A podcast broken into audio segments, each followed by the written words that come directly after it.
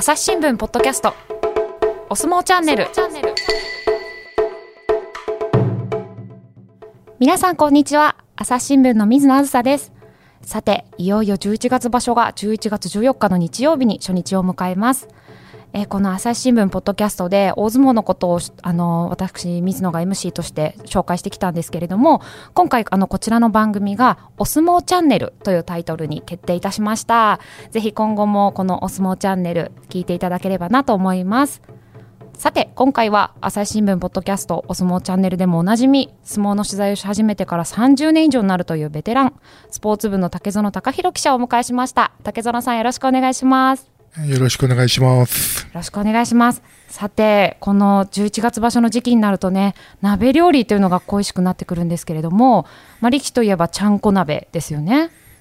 まあ、そうですよね。本当にこの九州場所は鍋が美味しい季節で、うん、えー、特に、まあえー、九州は他にも美味しいものがたくさんあるので、はい、えー、地方場所が年さんかいあるんですけど、うん、はい、まあ、お相撲さんたちの中でも非常に人気の高い場所ですね、九州場所は。そうですよね。九州と、うん、あの博多と大阪と、まあ、名古屋で地方場所ありますけど、はい、あの時期的にもね、 お, あのお相撲さん移動しててもそんなに寒くないっていうのもあって、 す,、ね、はい、すごくいい時期ですよね。この、まあ、ちゃんこ鍋って、まあ、私たちも居酒屋とかで食べたりとかよく聞くんですけれども、そもそもちゃんこっていうのどこから来てるんですか？まあ、あのお父さんを、うんうん、ちゃんっていうようなことがあり、まあ、子供を子っていうのと合わせてみたいな通称で言われてるんですけども、うんうん、まあ、あのー、一般の方々だと、うん、ちゃんこっていうと、うん、鍋のイメージがものすごく強いと思うんですけど、うん、強いです。まあ、相撲界では、はい、えー、食事全般のことをちゃんこっていうので、はい、あ、うんうん、まあ、相撲部屋でお相撲さんが作れば、えー、野菜炒めでも、はい、中華料理でも、うん、ラーメンでも、うん、ちゃんこになると。何でもちゃんこ、ハムエッグでも、はい、何でもちゃんこ、はい、ということですね。卵料理でも焼肉でも。なるほどなるほど、はい、でもやっぱりなんかこんなに鍋っていうのがメインなのは、やっぱり相撲部屋でも鍋がよく食べられるっていうことなんですか？そうですね、うんうん、あのーまあ、寒い時期は当然そうなんですけど、うん、まあ、おそらくそのきちんと相撲協会でもアンケートとかを取ったことは多分ないと思うんですが、はい、まあ、夏でも、うん、まあ、おそらくいっしゅうかんのうち、えーまあ、さんかいぐらい、あ、夏でも夏でも、うん、あのーまあ、よっぽどの時にはまあいっかいとか、うん、もしかしたら食べない時もあるかもしれませんけど、季節的に言うともう年中いちねんかん通じて鍋は食べますね。うん、あ、なるほどなるほど。でもすごい暑くなりますよね、夏鍋食べたら。まあ、そうですね、あのー、ただ、あのーまあ、お相撲さんたちは、はい、あのー、大体あのお食事するところが、うん、あのー、稽古場の近くの上がり座敷みたいなところの先でこう大体皆さんご飯を食べるので、うんうんうん、あのー、まあ、クーラーかけたり扇風機回したりしてガンガンするんですけど、うん、まあ、ちょっとスペースが広いんで、うんうん、ものすごく冷えるところまではいかないので、うん、まあ、汗だくになりながら結構もう裸で食べてますね。うんうん、あ、そうなんですね。うん、なるほど。で、そうなるとね、今の時期あの九州場所ちゃんこ鍋って本当ぴったりですよね。まあ、そうですね、うん、あのー、でも、まあ、本当に実は夏に、うんうん、鍋を食べるっていうのは、うん、僕もたまにやるんですけど、はい、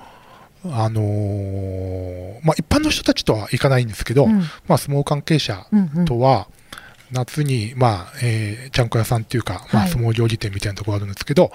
あのそういうところで、えー、個室で、うん、えー、クーラーをガンガン効かしてもらって、はい、涼しくして食べると、うん、ものすごく美味しいんです。あ、あれです、こたつのアイスみたいな感じですね。そうですね、あのーうん、夏に夜寝るときにお部屋を冷やして布団かぶって寝るみたいなもんですね。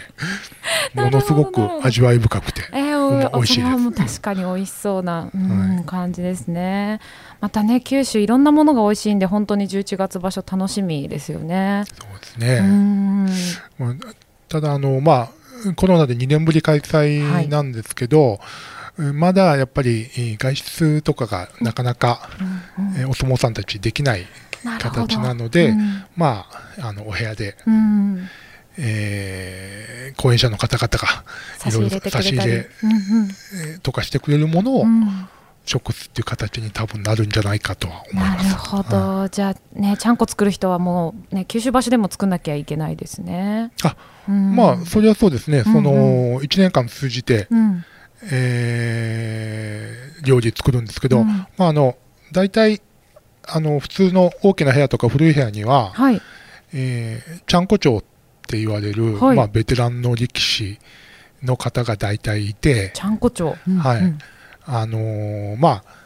基本的に言うとその幕下以下の力士がやっぱり食事当番をするんですけども、はい、それちゃんこ番っていうんですけども、うんうんえー、ちゃんこ番は大体皆さんこう何人かで交代あの人数が多いところはこうグループ制みたいな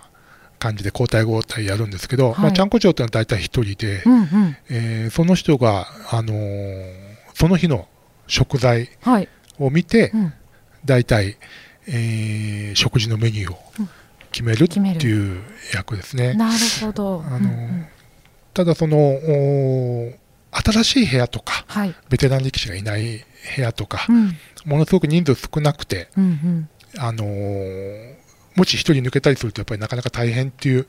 部屋は、まあおかみさんだったり、うん、あのお部屋の関係者だったりが作ったりすることもあるので。はい。なんかおかみさんが指示出してるイメージでしたね。なんか今日はこれにしようとか。うんまあ、一般的には普通はその、まあ、おかみさんはもうその辺は本当に、はいえー、お手伝い程度とあとまあ大体あの大蔵大臣ですから、はいはい、あの買い出しの時にうんうん、うん、あの食費を出したりとか、うん、そういう感じだと思います。なるほどなるほど、うん、うーんいやねちゃんこ鍋あのこの部屋によってもやっぱり内容って全然違うんですよね。まあ、あのそうですけど、うん、あの基本的に例えばどこの部屋はこれしか食わないみたいな感じのものはなくて、うんうん、要するにさっき言ったみたいに、うん、もう一年中鍋食べてるし、うんうん、寒い時期はほとんど毎日のように食べるので、はい、同じ味ばっかしだとやっぱりものすごくあの飽きてしまうので、うんうんうん、あのいろんなバリエーションをみんなそれぞれ持ってて、はい、まあ、あの一般的なやっぱりあの味噌とか、うんうん、醤油とか塩味とか、うんでえー、たまにそのキムチを入れたりあバリエーション本当豊かですね、えー、カレー味にしたり、うんうんまあ、あと、まあ、水炊き風にして、うん、そのポン酢で食べたりとかそういうのも当然やってるんですけど、うんうんうんあのー、やっぱりその食事ものすごくこうみんなの楽しみだし、はい、またあのお相撲さんはやっぱり体作らないといけないので、うんうん、食事するのも仕事なので、うんやっぱり美味しくたくさん食べられるように、うん、ものすごくみんな工夫はしてますね。うんなるほどなるほど。やっぱなんかお肉入れるところが多いとかなんかそういう違いはあるんですか？違いっていうか、うん、まああのー、いろいろごった煮にするとやっぱり味が混ざってきちゃうから、はい、まああのー、基本的に言うと魚と肉と両方入れたりするっていうのは、まあ、そんなにたくさんはないと思います。うんうんうんうん、基本的にはそのどっちかにお魚か料理か、はい、あのお肉料理、うんうんうんえー、お肉料理っていうかあの肉を入れる形のもので、であの昔は、はい、あの相撲部屋はものすごくあの鶏肉をよく食べてたんですよ。鶏肉、はいうんうん、でそれは要するにその鶏が、はい、あのにほん足で立つじゃないですか、はいはい、だから豚とか牛とかはよんほん足？あのよんほん足でこう、うん、ベタってつくんですけど、でもそれは要するにあのお相撲さんが土俵上で手をついた形に似てるので、はい、要するに手をつかないで足でずっとにほん足で踏ん張って立ってるのが鶏だから、うんうん、なるほど縁起がいい、縁起を担いで、なるほど、まあ、鶏肉をよく食べてたんですけど、まあうんうん、最近はもうそういうのはあんまりなくて、はい、あの基本的にはあの好きなものを食べるみたいな感じにはなってますね、うんうんうん、なるほどなるほど。であとお魚はやっぱりあの鮮度が大事で、うんうん、傷みやすいから、うん、やっぱりそのお肉をやっぱり、えー、買い込んで、うん、冷凍庫であの凍らしてずっと置いといて何かあった時にはお肉を傷めるのが多いですね、うん、あなるほどなるほど。やっぱね量がかなりあるから買い込んでおかないとっていう感じですよね。そうですね。で、うん、あのもうお魚の場合には基本的にはもう来たらすぐ、うん、あのお腹を開いて、うんうん、内臓を出しちゃってさばいちゃって、うん、その形で、えー、保存すると、うん、でもうできるだけ早くどんどん消費していかないと、うんうん、あの腐らしてしまうので、うん、あのお肉は、まあ、あの冷凍しておけば、うんだいまあ、ある程度大丈夫なんで、ある程度そうですね、はい、うん、それをじゃあ、じゃあちゃんこ長が指示してそうです、ね、やってもらうということなんですね、はい、うーん、なるほどなるほど。なんかあの昔はその具とかにもなんか大柄な力士が多いところは具が豊富だったりとか、そういう違いとかってあったんですか？あの大柄な力士が多いからっていうか、多分反対で、はい、反対で具がいいから大柄な力士が多いっていう感じだと思います。あの基本的にやっぱりその、あのー、部屋の規模にもよるんですけど、はい、要するにあの相撲部屋って、うん、あのー、いろんな町の商店街みたいなもんなんで、はい、あの大きい店もあるし小さい店もあるように、あのお部屋もものすごく人数が多い部屋とか、うんうん、関取人がたくさんいる部屋とか、うん、あのー、ちっちゃいけど関取がいる部屋とか、うん、あのー、人数は多いけど関取がいないとか、本当にちっちゃくてまだ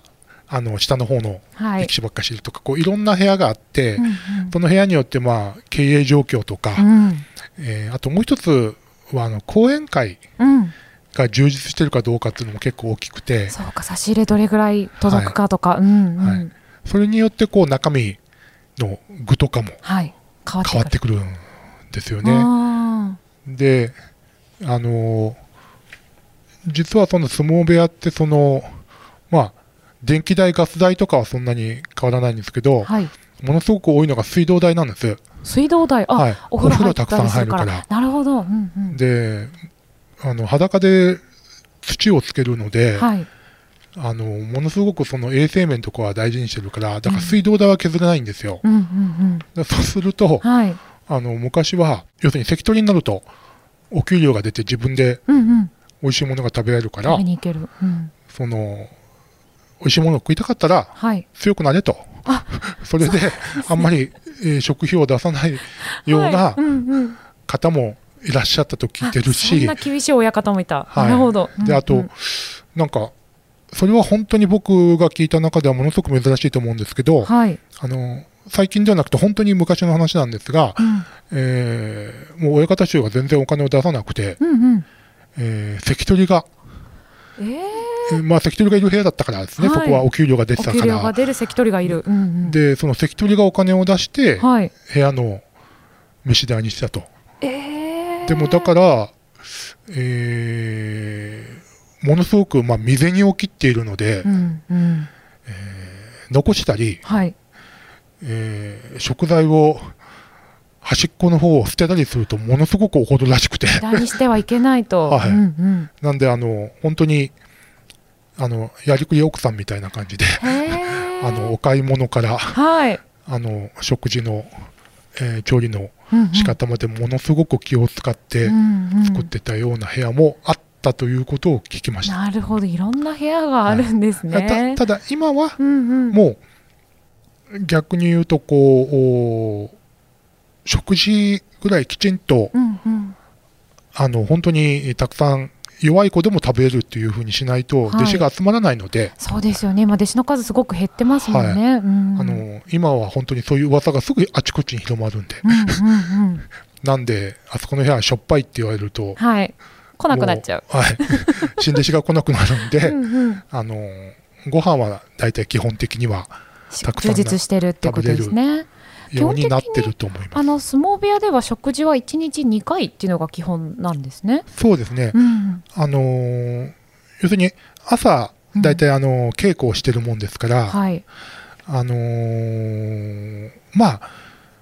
そ, こそれもやっぱり人数によるんです、うんうんうん、あの何時から始めるかっていうのが、うん、多いところは朝ごじぐらいから始めるんですよ、はい、ごじから始めるってことは、うん、よじ台に起きないといけなくて、そうですね、未明ですよね、はい、うん、それで、あのー、やっぱりその土俵が、うん、基本的にはひとつのお部屋が多い、ふたつある部屋っていうのは本当に珍しいので、うんうんうんうん、土俵がひとつしかないってことはあのー、きちんとした正規の稽古はやっぱりいっかいにふたりずつしかできないから、はいはい、人数が多いと早く始めないとできなくて、でまあ多分ですけど、うんうん、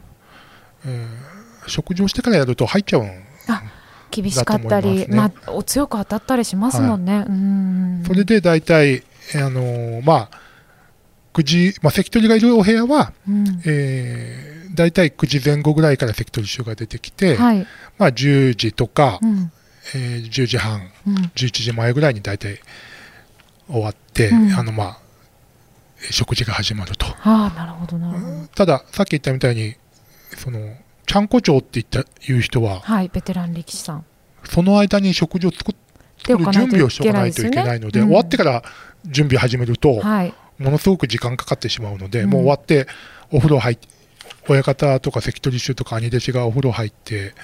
出てきたらもうすぐご飯食べられるようにしておかないといけないので、はい、そうすると稽古中からもうそれやんないといけないと、うんうんうん、だからまあ正直言うとこうものすごく有望力士とか、はい、あのこれから、えー、関取をまだ狙ってるっていうような人はなかなか、うんうん、ちゃんこ長にはならない、はい、あでまあ、えー、ちょっともう本当にもうベテランでまあ、うんえー、なかなか関取になるの難しいんだけども、うんまあ、お部屋のためにいろいろ世話を焼いてくれるっていうような方がなることが多いですね。なるほどなるほど。でもねあの部屋としてはすごいありがたいですよね。そうですね。うんうんなるほど。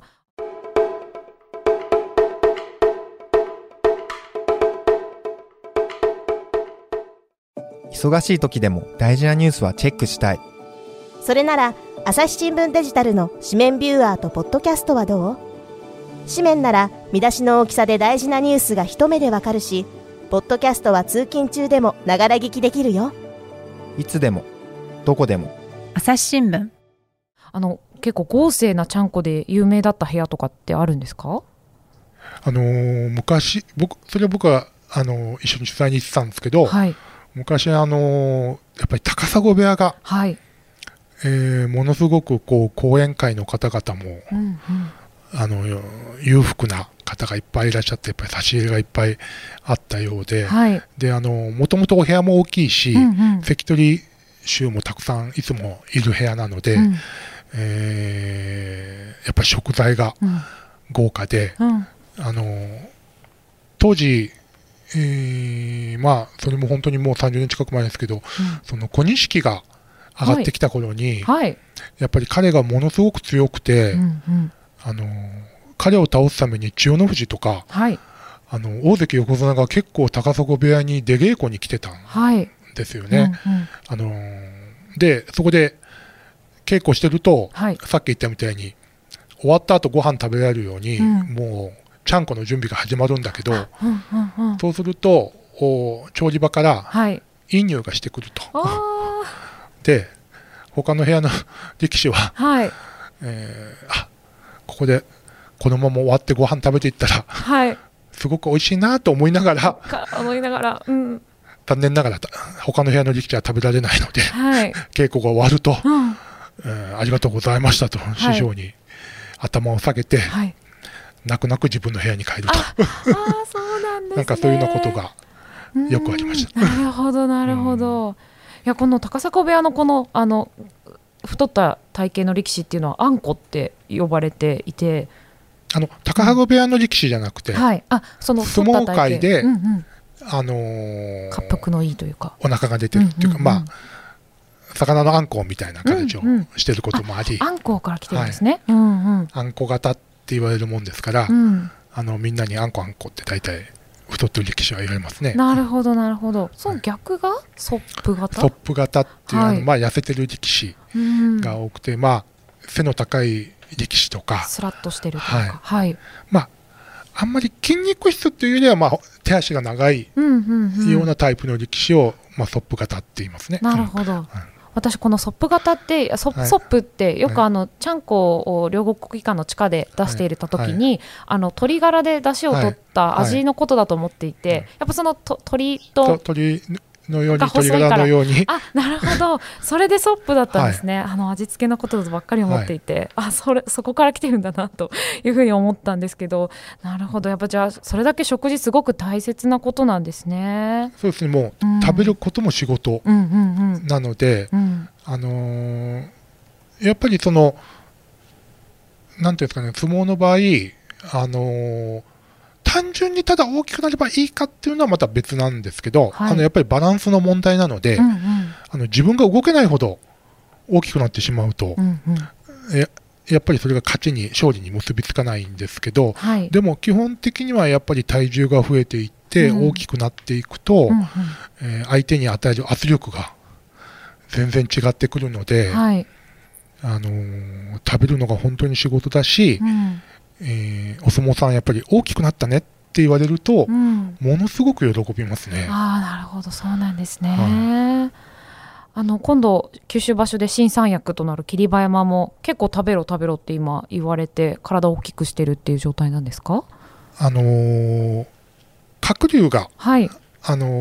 ー、同じ一門で、はい、あのー、もともと井筒部屋にいたんですけども、はい、まあ、あの当時の師匠が亡くなられたの で,、うん、で今同じみちのく部屋に移籍してきたんですね。はい、で最初はあのー、霧馬山だけだったんですけど、そこに鶴竜が来て、はい、やっぱり鶴竜が同じモンゴル出身なので、うん、ものすごく可愛がっていて、はい、えーまあ、技術的なことも教えてるんですけど、うん、基本的にはやっぱりある程度体が大きくならないと、うんうん、その技術を生かせないと、うん、だから無理して食べろ食べろっていうのを結構言うらしくて。なるほど、なんかあの、ね、くがつ場所でも結構霧馬山活躍してたと思うんですけど、やはりそういう鶴竜の助言みたいなの生きてるんでしょうかね。まあ、そうですね、うん、あのもともと下半身がものすごくいい力士なので、はい、あの上体の力がついてくれば、うんうん、あのー、かなりいい成績を上げられると思うんですけど、うん、まだ、えー、多分本人も完全な自信がないので、はいはい、立ち合い鋭く当たっていくってことができないんですよね。うんうんうん、まあ、できないっていうか、まあ、そこまでできてなくて、うん、あのー、逆に相手のこう立ち合いの鋭い力士だと、うん、少し変わり気味に回しを取りに行っちゃったりするんですよね。はい、その回しをただ取る取ってさえしまえば、うんうん、かなり力が出るんですけど、うん、だうん立ち合いそういう立ち合いをしてるってことは、うん、まあ、駆け引きで勝っているので、うん、駆け引きで勝っている間は勝ったり負けたりするの。あ、なるほど、安定しないということなんですね。はい、うんうん、あの駆け引きがはまれば勝つけど、うん、はまれなければ負けるということになってしまうので、うんうん、そうじゃなくて、えー、常に踏み込んで回しを取りに行く、うん、回しを 取, 取れなくても踏み込んでいればあの余裕があるので残せる、戦えるっていう形になってくるんで、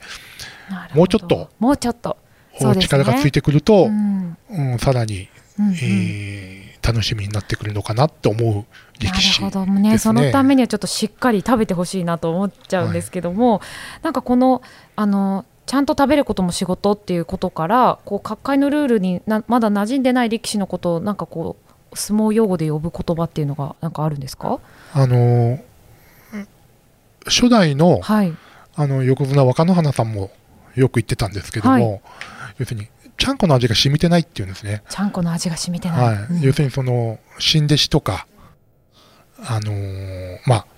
各界の不分率みたいのがあるんですけど、はい、なんかそういうのに馴染めないやつとか、はい、えー、孫ついちゃったりとかするわけですね。はい、うん、で、えー、兄弟子をすぐ怒らせてしまったりとか、はい、そういうやつはまだちゃんこの味が染みてないなって言われて、うんうん、はい、でまあ、それに合わせて、うんうん、えー、相撲記者も、うん、ちゃんとした原稿を書けないと、はい、兄弟子から、はい、まあ、いつまでたってもちゃんこは染みてこないなって言われるんですね。先輩記者が怒ってくるわけですね。はい、そうやってなんかお前まだ染みてないなと、はい、なるほど、同じ感じでちょっと記者も怒られちゃうってことなんですけど、これあの記者も例えば、まあ、今はちょっとコロナ禍でね、あの場所とかあの、えー、と部屋に取材に行ったりできないと思うんですけど、前できてた頃っていうのはあのご商売預かったりとかってしたことあったんですか？あ、それはもう部屋によっていろいろ、部屋とかあと人個人的な人間関係で、はい、まあ、ご商売に預かることがたまにありますよね。はい、あのー、一般的に言うと、はい、その師匠とやっぱり親しいと、やっぱりそこの部屋で一番、あのー、偉い人なので、はい、その人が食ってけっていう時が一番食べやすいんですけど、はい、あとはその力士なんかと仲いい時に、うんうん、じゃあ一緒にどうだとかって言われて、うんえー、食べるようなこともあります。なるほどなるほど。なんかこのいただく時のルールがあるというふうに伺ったんですけど、あ、はい、あのー、要するにですね、はい、ちゃんこは、まあ、要するに記者の場合ですね、はい、あのー、講演会の人とか、うんうん、そういうのは全く別なんですけど、はい、記者の場合は、うんうん、あのー基本的に、えー、必ず、えー、いっかいはおかわりをして、はい、にはい食べないといけないと。なるほど。で、なぜかっていうと、はい、いっぱいめおかわりしないといけないっていうのは何か理由があるんですか？いっぱいめでやめて、遠慮してやめる場合もあるんですけど、はい、あの例えば量が多すぎて食べきれないとかっていう人もいるんですけど、うんうんうん、でもいっぱいめでやめると、うん、そこのちゃんこはうまくないと。ああ、そうなんだ。おかわりするほど美味しいという意味をも持たせるためにおかわりする、はい、必ずいっかいはおかわりをすると、うんうん、でもものすごく美味しくて、うん、もう一杯って言ってさんばいめ以上は頼んではいけない、うん、頼んではいけない。なるほど、うんうんうん、でそれなんでかっていうと、うん、要するにその記者も大体親方衆とか関取なんかと一緒にお客さん待遇で食べてるんで、一番先に食べてるんですね。食べる順番があるんですね、やっぱり。はい、うんうんうん、でそうすると、うん、あの具も一番いいところをたくさん入れてくれ、よそってくれるし、はい、あのー、長く食べてると時間もかかっちゃうんですね。そうですね。で、はい、食べ終わると大体そこあの 食, 食卓とは言わないんですけど、うん、こうあのー大皿があってこう、はい、みんなの周りでこう囲んで飯食ってるんですけど、うんうん、そこ開くとそこでまた交代していくって感じなので、うん、あのー、長く居座ってしまうことにもなるし、はい、うん、あのー、講演会の人とか、はい、そういうのは、うんうん、もう、えー、相撲界では谷町っていうんですけど、はい、お小遣いをくれる人で、うんうん、まあ、ご祝儀もいただいたり、えーはい、ご祝儀いただいて差し入れいただいたりしてる方ですもんね。いつもお世話になってる方なんで、はい、もうぜひいっぱい食べていてくださいっていうお客さんなんですけど、はい、あのマスコミは基本的には、うん、あのそういうご祝儀を出さない人たちのグループなんで、 そうですよね、はい、それよかたって言うんですけど、よかた、うん、余った人って書くんですけど、うんうん、あの要するにどうでもいい人たちなので金も出さずにただ飯食いやがってっていうふうに思われると、うん、あの誘ってくれた方はいいんですけど、はい、そうじゃない、あのーまあね、お給仕をしてくれたり、ね、うんうん、待ってたりしてる下の力士とかがいるんですけど、ちゃんこ番からすると、あ、俺の分とかって思っちゃうかもしれないですよね。はい、そうですね。うんうん、だからそうすると今度はその本人以外の周辺取材をするときに、はい、そういうふうに思われてるやつにはなかなか喋ってくれなくなっちゃうんですよ。確かになんかあの記者ずっと長居しててあんま好きじゃないなとか、いつもうちでなんか、うん、飯食っていきやがってみたいな感じになるので、にはい食べたらごちそうさまでしたと言って早めに席を立つというのが、まああの基本的なルールだっていうふうに言われてますね。いや面白いですね。いやでも実際あのちゃんこって本当美味しいなと思って、なんか本当大鍋でたくさん作るから余計なのかもしれないですけど、あのコロナ前は両国国技館の地下でね、一杯さんびゃくえんぐらいで食べられて、はい、で私あの 毎, 毎場所楽しみに、あの今場所はどの部屋のちゃんこなのかなっていう、あなんか前半と後半で変わったりするんですよ、味が、はい、すごい楽しみにして行ってたんですけど、今あのコロナ禍であの飲食スペースっていうのがすごく限定的になってしまって、うん、しかもメニューがリニューアルして値上がりして、あのカレーとか焼き鳥丼とかもあるんですけど、まだちょっとあのリニューアル後は食べられてないんですけど、すごくあの部屋ごとの味、なんかこだわりの味というか部屋一押しの味みたいなのがあって、すごく美味しかったですね。まあそうですね、その、あのー、自分たちがやっぱり一番うまいと思ってるものを食べてもらう形なんですけど、はい、あれも本当に始まったのいつぐらいだったっけな、そんなにまだ時間が経ってなくて、はい、あのもともとはあのちゃんこはあのー、国技館の周辺に、うんうん、えー、結構ちゃんこ屋さんがいっぱいあって、まあ、ありますね、元お相撲さんとかが結構やってるんですけど、うんうんうん、あのー、そういうところで、えーまあ、ろくじまで相撲を見て、はい、えー、打ち出し後相撲が終わったら、えー、駅の周辺のちゃんこ屋さんに行って、うん、えー、ちゃんこまで食べて、はい、えー、その日はいちにち相撲気分で帰るっていうのが、うん、あのなんかこう相撲見物の醍醐味、醍醐味みたいな感じのところがありましたね。うんうん、はい、そうですよね。このあの第二の人生としてちゃんこ屋さんを始めるって人ってやっぱり多いんですか？あの昔は結構いらっしゃったんですけど、うんうん、最近はものすごく少なくなったって聞きました。あ、うん、やっぱり飲食店経営が難しいっていうところですか？そうですね、うんうん、あのもともとちゃんこ屋さんはさっき言ったみたいに、うん、ちゃんこっていうと鍋っていうイメージがあるので、うんはい、要するに各界関係者とか、うんまあ、僕らとかこう相撲協会の方々と付き合ってる人は、はい、別に夏でも鍋た食べてもいいんですけど、はい、一般の人はだいたい暑い時に鍋食べに行きたいなって思う人はまあほとんどいらっしゃらなくて、はいはい、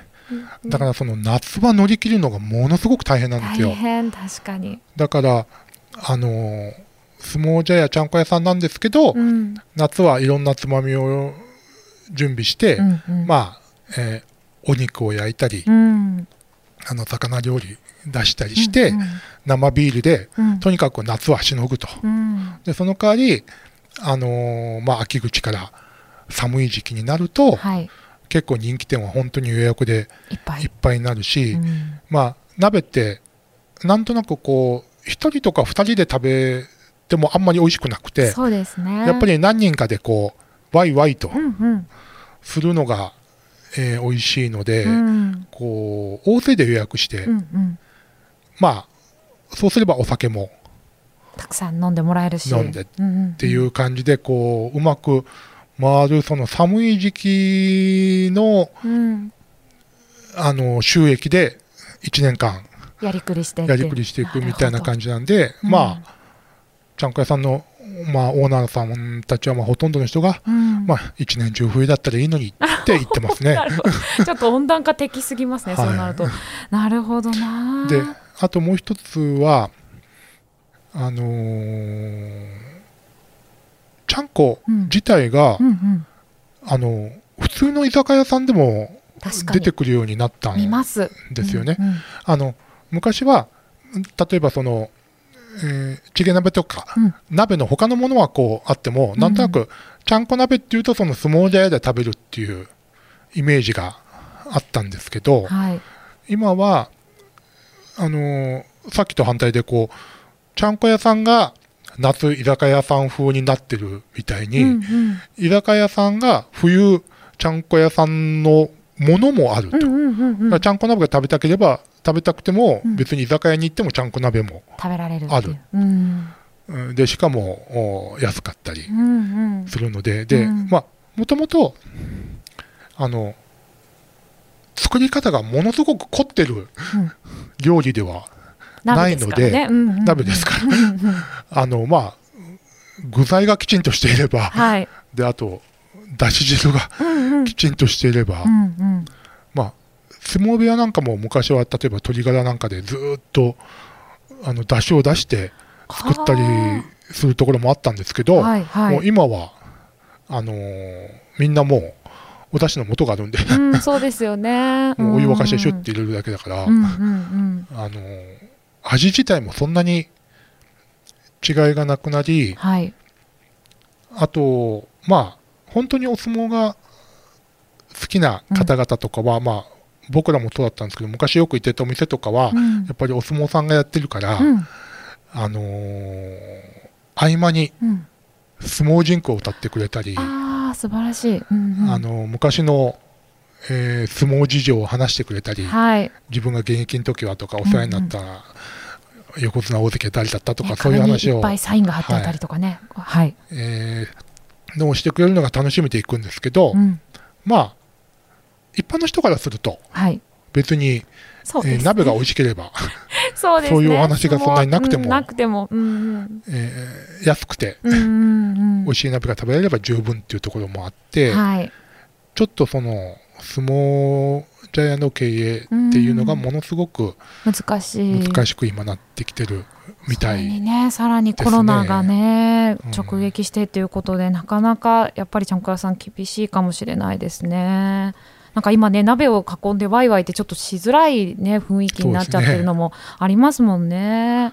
いやこれはねなんかちょっと感染対策はしっかりしつつも私はちょっとちゃんこ屋さん応援していきたいなと思っております。はいね、九州場所ちょっとグルメも楽しみつつあの場所も楽しんでいただけたらなと思います。竹園さんありがとうございました。 あ, ありがとうございました。